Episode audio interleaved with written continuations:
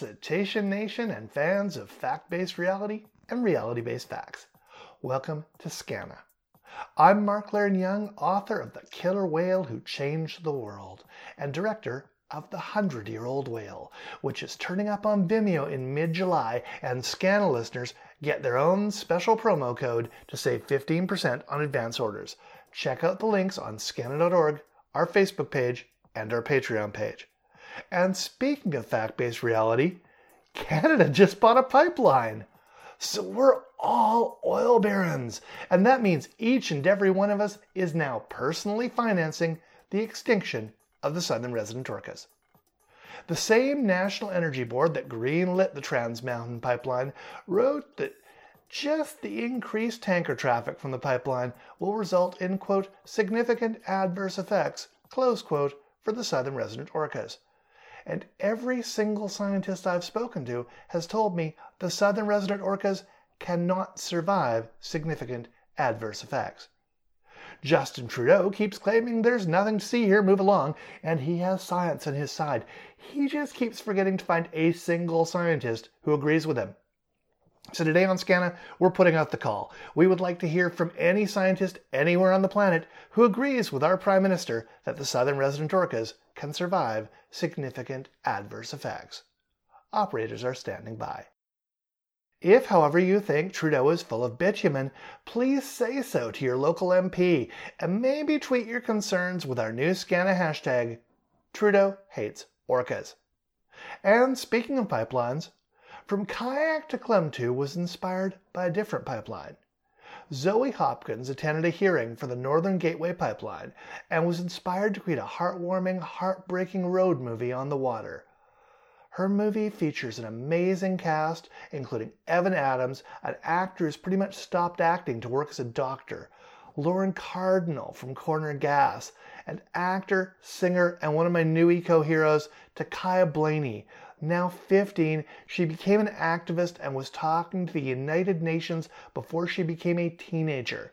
Check out our page so she can rock your world with her TEDx talk and her songs. Yeah, her songs. We're ending this episode with one of them. This episode of Skaana is brought to you by It's Only Natural Clothing, Eagle Wing Tours, MCM, Susie Venuta, and Nicole Natras. These are our Patreon sponsors. Please join them. We'll mention you here. I was lucky enough to host a Q&A with Zoe Hopkins at the 2017 Victoria Film Festival. Again, her awesome movie is Kayak to Klemtu, and it's in theaters now. Let's kick off with a scene featuring Ta'Kaiya Blaney.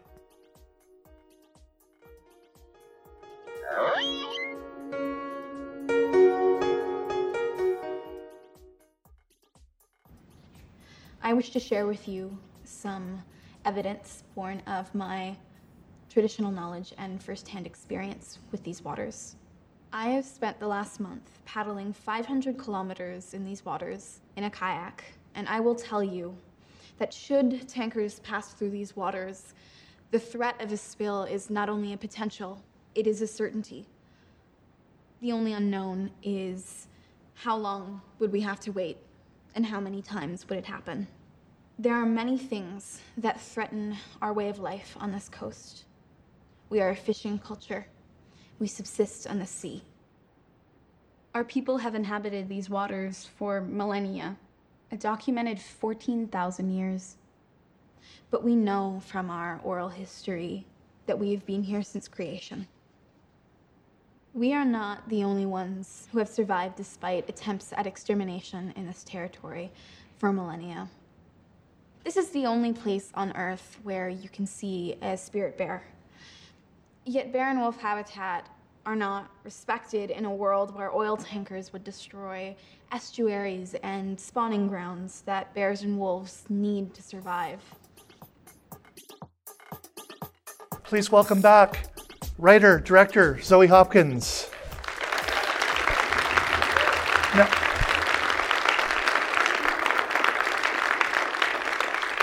now, to kick off, do you want to tell us a little bit about the spark for the movie? The spark. Um, well, I was born in Bella Bella, which is where we filmed some of the movie, and I was there. I was present and filmed um, the hearing that was held there for the Northern Gateway Pipeline. And so I got to bear witness to all of my people's testimony um, where they had to prove that that was a bad idea. Um, so that was sort of part of the part of the inspiration, and um, yeah, it just kind of snowballed from there. I wanted to make a road movie on the water, and uh, I don't know why that was a good idea either. That was really hard, but uh, yeah, it all snowballed from there. Cool. Questions? You're all being shy. I'm not seeing any hands. Okay. Go for it. Some too. There, there's no uh, stunt animals in the movie. They're all real animals. Can you talk about catching the animals in the act? Because I thought that was pretty amazing. You were just talking about that. Catching. Oh, That you actually caught, yeah. yeah, like uh, because we were on the water all the time. It was uh, like the eagles that you see in the in the film. Um, you know, we were there and be able to be hanging out. You know, waiting to get another shot or waiting for our next scene to waiting for actors to show up and stuff. So it was it was easy to well not easy, you know, but they were there. They're in the world, so it was easy to say like, hey, hey, hey, look at that, you know, and spin around and get a shot of a magnificent eagle flying away and oh, And the whales. There's some whales. Let's let's film those guys. so it was it was pretty amazing. You know, we were pretty fortunate to be able to see all the incredible um, life that exists on the coast and re- have a great reminder of like why we're making this movie. Now, that's a really special cast. Can you talk a little bit about? I thought Evan Adams had stopped acting and scoring Lorne Cardinal. Can you talk a little bit about your cast? Uh, it was an absolute pleasure to work with this cast. Um, Evan Adams is in a film that's uh, celebrating its 20th anniversary of being one of the most popular sort of indigenous films called, called Smoke Signals. Um, um, that's it's the 20th year of that, and uh, he I don't know if you are you familiar with that film? Yeah. So I uh, I resisted the entire time. I have never once said to him, "Hey Victor." it was really really hard, but I didn't do it. But he's a doctor now, right? Yeah, so he's a doctor. So it was a, I was a hard, and he is like the um, the like boss of First Nations Coastal Health. So um, he's you know not he, he's a busy guy. um, so that was a that was a challenge to sort of find pockets of his time to have him be in this movie. But he's the heart of this movie. I was really I was really um, so honored that he got to be a part of this movie. And Lorne Cardinal is such a treat to work with. He's such a gentleman and a hilarious guy and just a team player. He he hauled kayaks for us over rocky beaches and moved equipment and he was just he was there. He was really helpful for the younger actors and helped them, you know, stay on track and you know listen up and stuff like that. So it was he was a wonderful uncle. He was a wonderful, um, just a great all around guy to work with. I was really blessed. And how do you find your young, your young lady? Uh, so Ta'Kaiya Blaney is from uh, uh, Tla'amin, um, where we started uh, the journey, the fictional journey. Um, so that's both her and Evan Adams are from Tla'amin. And um, so that was kind of really fortuitous, you know, that the, that all happened. And then I um, just, I had worked with uh, Ta'Kaiya when she was little, when she was nine. She was in a short film that I made. And uh, sort of mm, put her in my mind to work with her again one day. And when this story came up, um, it was a, just a real obvious choice. She is this character. She's a, a youth ambassador and an environmental activist, and uh, has she's spoken to the UN a number of times. And um, she's a singer-songwriter and a, just a passionate human about you know all kinds of important things. You know, so it was really. Uh, it was really not even a big leap for her to do this do this project, but it was she's an incredible incredible person, and uh, it's amazing that she's so young. You know, she's just uh, she's gonna do great things. Cool. Okay. How long did it take to make the movie? Uh, we sh- we had 22 shooting days. Um, and uh, over we shot for five days at a time and took uh, the crew had the weekends off. Uh, myself and the cinematographer never had a moment uh, rest. Um, so I think it took. Uh, I was away from home from my family for seven weeks to, to do the shoot, and then of course there's editing and all that stuff that happens afterwards. But yeah, 22 days of shooting. I saw a hand over there. Yep. Yeah, so uh, um, the question is if I'm able to do a, a showing in Klemtu. Um, I really, really uh, am looking forward to that.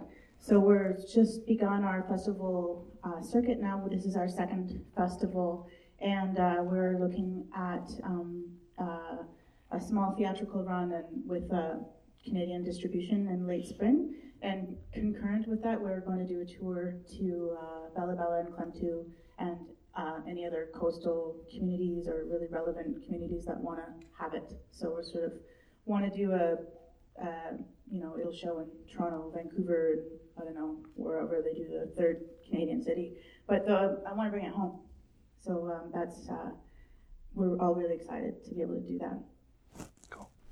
Cool. I saw I just had a silly question. Um, were the four days of rain in the script, or did they get written into the script because you had four days of rain? you'd think you'd think it would be the latter, but we had a uh, the four days of rain were written into the script. Um, you know, in writing it, I was like, okay, these are all the challenges they need to have to to come up with. They need to have problems with their gear. They need to have, you know, the weather and the natural world has to be a an obstacle. Um, there, there obviously their conflict with one another has to be an obstacle, and so in thinking about all that stuff, you know, it's the West Coast. Obviously, it's going to rain a lot, and that's going to be a problem for us.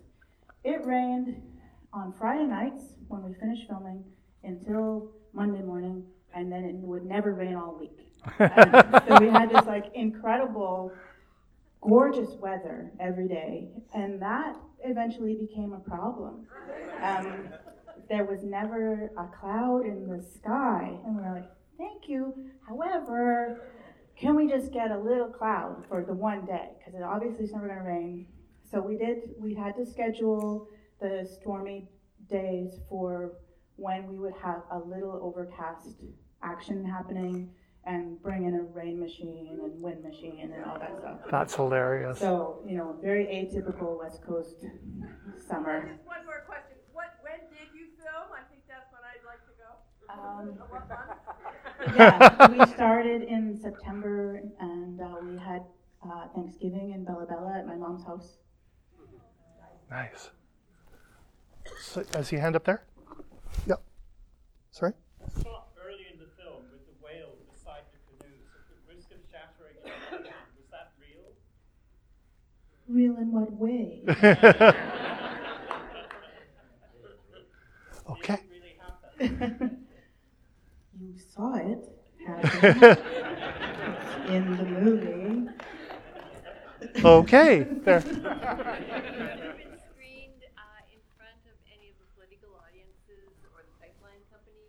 I don't know, JT, are you in the house? Kinder Morgan in the house? in the house? Um, I don't know. I'm going to send JT a link and we'll see what he has to say about it. First off, thank you for sharing the story. It's very important. I appreciate it. And in honor of Dr. Evan Adams, I can't believe you have one fry red movie. Uh, but in all seriousness, um, when you shot the movie, did you film all the way up the coast, or did you choose certain communities when you were doing your shoots? So did we film all the way up the coast, or did we choose certain communities? So early on in prep, we were like, we need to find a way to like really document the actual journey and like do it. And, and um, I don't know, we looked at barges and like having a mobile uh, lodging slash filming barge and stuff, and and it just became a logistical, um, really scary thought. so uh, we filmed the bulk of it in, the, in Desolation Sound. Um, Desolation Sound passes for uh, a great deal of the coast in this movie, and I'm sure if you know the area, you would recognize that the tree lines aren't quite northern looking enough. Um, but we went from Desolation Sound to um, Telegraph Cove, and from Telegraph Cove to Port Hardy, and from Port Hardy to Bella Bella, and from Bella Bella to Klemtu.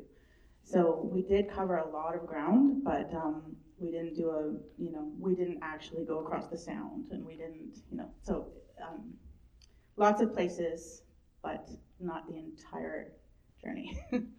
Cool. Cheated a little. Hi, thank you. Um, I really enjoyed the dynamic um, among the relations, and I um, especially like the part when um, Dave was um, talking to Alex about him being adopted into the community and water being thicker than blood.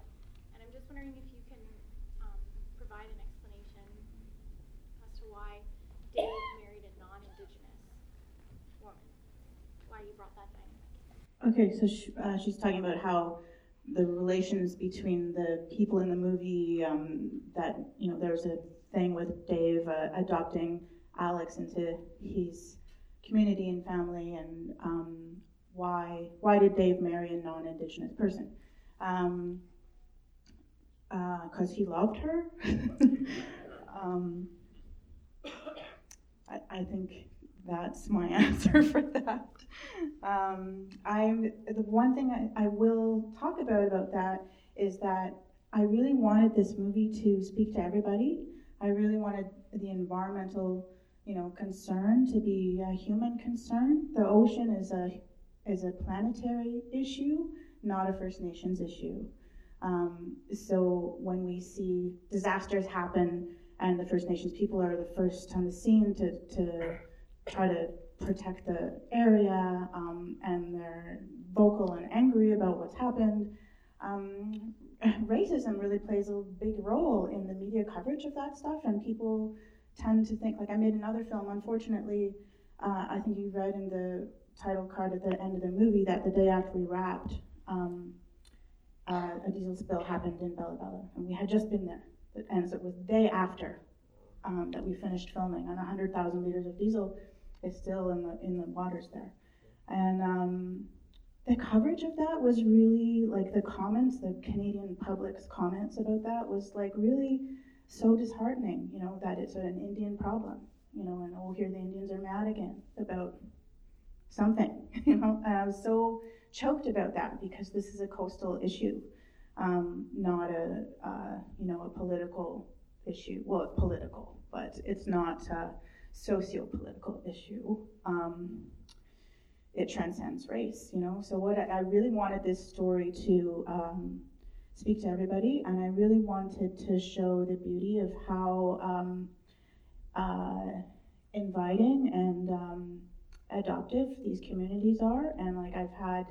Uh, like I have a brother who we adopted into my family, and he's non-indigenous, and um, he's my brother, you know. And I really wanted people to um, get a sense of who people are in these places and how loving and beautiful um, these places are, and it's the and what the concept of a family is, and what this issue means to you know a family from a place like that. You know, so I kind I kind of wanted to be able to bring people home a little bit and get a sense of like just. Uh, um, how beautiful a family can be and what this issue means to these people.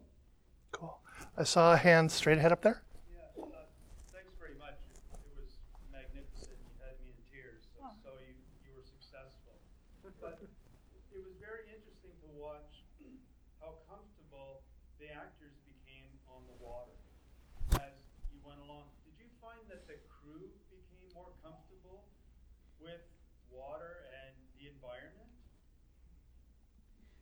Uh, did everyone hear that? Um, I, uh, yeah, I guess so.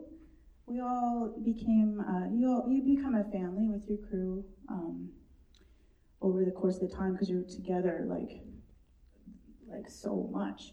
Um, but um, yeah, it was it was fun. We had a lot of uh, moments where you know we literally had to throw someone in the water to make the shot work. You know, and like we were very fortunate. We had like a guy who had never held a piece of film equipment, but was super gung ho to come work on our movie because he's a marine biologist, you know, and um, would ha- also happened to be six and a half feet tall. So he was he was a wonderful asset. So one day we were filming and we were um, the tide was going out and you know everything was oh no the tide was coming in so everything was getting you know deeper and deeper. And we needed the boat to the camera boat to stay still. And um, there was just nowhere to anchor it or like that we just did, we weren't prepared to be uh, suddenly adrift. Um, so he was like i'll just hold it. I'll just stand there and hold it. So he was and he had to because he was the tallest guy. So he's like up to here holding holding our camera boat in place so we could get our shot Awesome. so we had we had like people who just gave us their hearts and uh, all of their physical being all the time. We were crawling over. It was a, a physical movie for everybody involved. Crawling over. Um, I called them ankle breaker beaches because there were huge rocks covered in barnacles and. I'm surprised I didn't. I'm really clumsy. I'm surprised I didn't break my ankle. But um, there was barnacle injuries on the first on the first day. So, but I think by the last day, none. Nice. Thank you. Anyone else? There? How did you get the aerial shots. The aerial shots. We had uh, one drone, and uh, uh, our cinematographer is very talented uh, drone operator. And uh, then we had to buy another drone because we sunk the first one in the ocean. Um, that was our most heartbreaking day. We fought for a day of just getting beauty shots and drone shots, and we had to sort of battle the producers for um, one more shooting day. We built another day, so we wanted to go to the furthest location we had.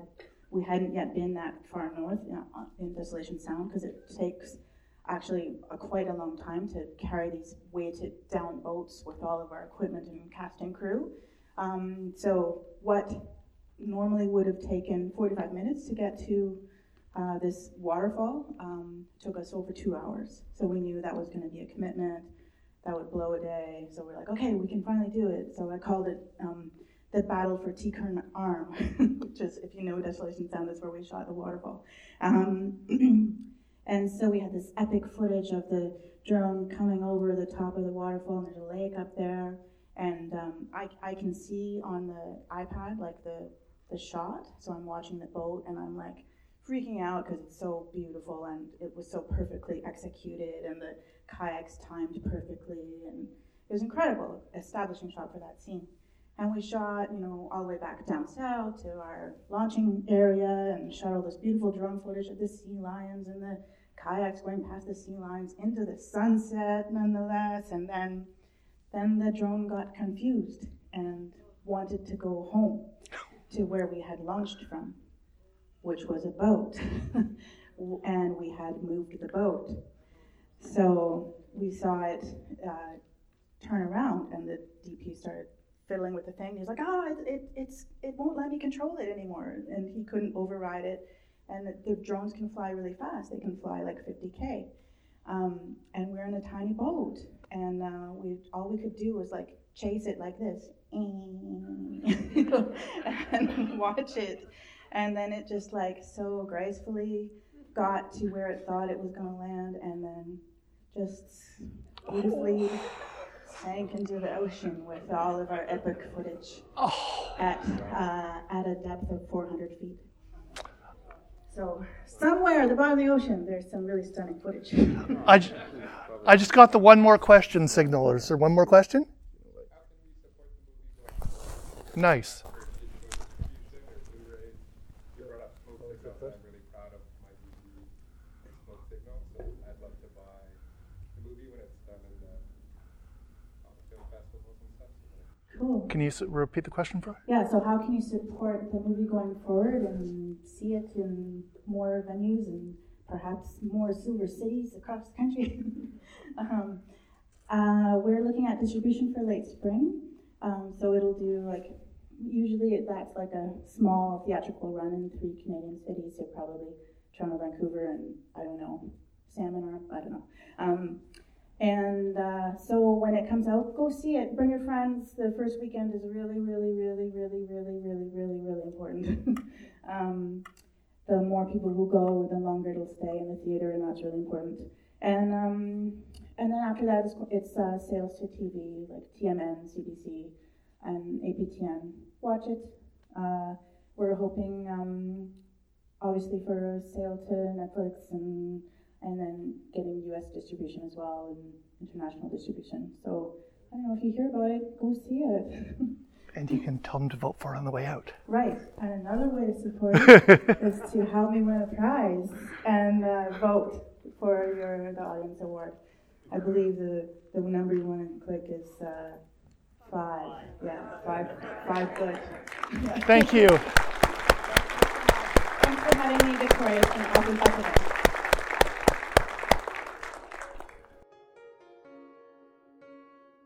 Thanks again for checking out Skaana. If you like the show, please tell all your friends. I'm Mark Leiren-Young, and this is the Skaana Podcast. S K A A N A. Spread the word, subscribe on iTunes, maybe give us a nice review there so iTunes decides to plug us, and check out our YouTube channel for cool bonus material about orcas, oceans, the environment, and 100 year old whales. Also, subscribe to our newsletter at skaana.org and we'll send you updates on our upcoming episode and news about orcas and oceans. If this show didn't work for you, I'm Ira Glass, and thank you for listening to This American Life. And if you want to find out how the world fell in love with whales, check out my book, The Killer Whale Who Changed the World, available in paperback, ebook, audio edition at audible.com. Your first month of membership's free, so if you're not a subscriber, test drive my book as your freebie. And if you're game to help support us on patreon.com or know someone who might be willing to sponsor us, Godspeed. Heck, donate enough money, I'll come to your house, I'll read you the book personally. And please subscribe to our podcast so you don't miss our upcoming episodes with guests like Julia Barnes, writer and director of the amazing documentary Sea of Life, Lori Marino of the Sanctuary Project, and historian Jason Colby, author of the fantastic new book, Orca How We Came to Know and Love the Ocean's Greatest Predator. And if you'd like to volunteer to help us pull this together, please contact us at skaana.org. Skaana is produced by Rain Banu with technical assistance from Chantel Heward. And now, let's check out Ta'Kaiya Blaney's Earth Revolution.